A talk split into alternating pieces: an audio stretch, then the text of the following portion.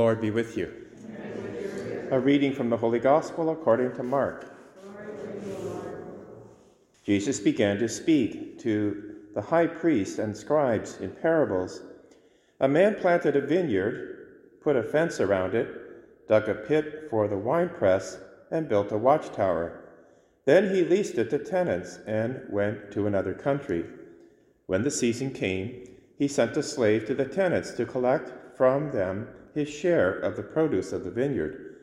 But they seized him and beat him and sent him away empty handed. And again he sent another slave to them. This one they beat over the head and insulted. Then he sent another, and that one they killed. And so it was with many others. Some they beat, and others they killed. He had still one other, a beloved son. Finally, he sent him to them, saying, They will respect my son. But those tenants said to one another, This is the heir. Come, let us kill him, and the inheritance will be ours. So they seized him, killed him, and threw him out of the vineyard.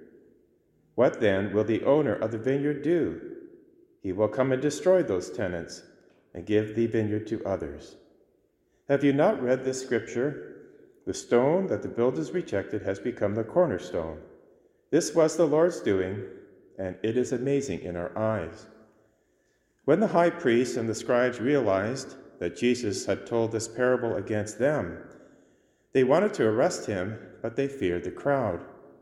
So they left him and went away. The Gospel of the Lord.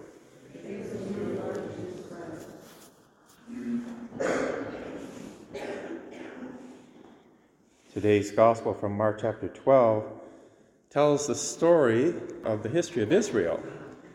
This vineyard is, in fact, Israel that God tenderly planted.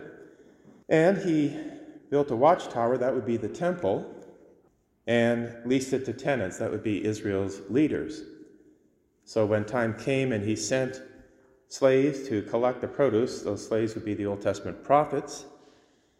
Well, we know what happened.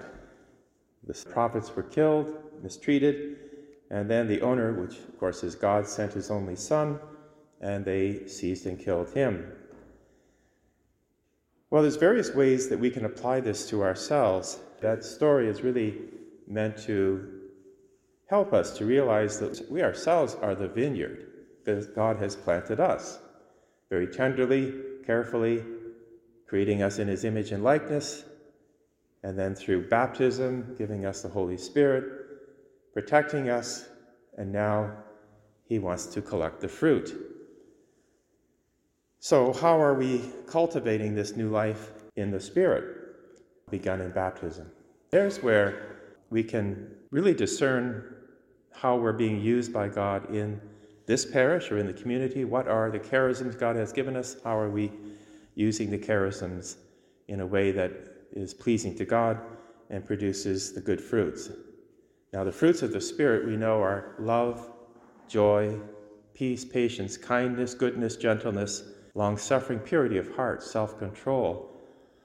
Those are the fruits of the Spirit, but the charisms that we have been given and are to carefully cultivate ourselves are meant to be also important in bearing fruit. And the way that we live is also very important in that it gives testimony to the community, to the outside, that indeed God is working through our lives. In the first reading from the book of Tobit, we're going to read Tobit right through the whole week. And this is one of the Old Testament deuterocanonical books that the Catholic Church has always considered inspired canonical scripture. But this also treats of the same question because Tobit is the father of a family, and he was always faithful to his community in Israel. He would be faithful to offering the proper sacrifices in the temple. He would not offer or bow down to pagan idols. Other people of Israel were not that way, and as a result, they were conquered by the Assyrians and taken into captivity, and that's the setting of our story. But even in captivity, we find that Tobit is still faithful to the covenant, still bearing fruit. And we see how. He says, I performed many acts of charity, and I gave my food to the hungry, clothed the naked. If I saw someone dead, of our people, I would bury him. And when a table was set for me and there was lots of food in front of me, I said to my child, Go and whoever poor person you find of our people, bring him, and we shall eat together. So there's someone who is bearing the fruits of what has been carefully cultivated in him. We see in today's responsorial psalms some of the benefits of being good stewards. Happy are those who fear the Lord, who greatly delight in his commandments. The generation of the upright will be blessed, their descendants mighty in the land. For the righteous will never be moved, and they will be remembered forever. Today we celebrate the memorial of St. Boniface. And St. Boniface is another beautiful example of someone who carefully cultivated the faith that he had been given, even as an old man. Now, he's in his 70s. First of all, he was trained to be a Benedictine monk. He was a great teacher, scholar, but he also felt this call to go into the mission. So he risked his life in the northern Netherlands mission field, the pagans there who were bowing down to all kinds of idols. And he would continually risk his life in order to spread and build up the kingdom of God.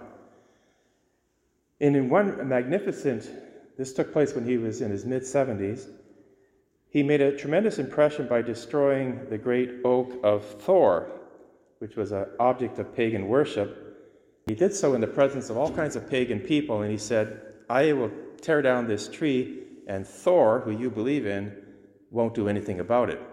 And indeed, nothing happened to him, and many pagans were converted. Ultimately, though, he was martyred, again, as an old man, still in the mission field.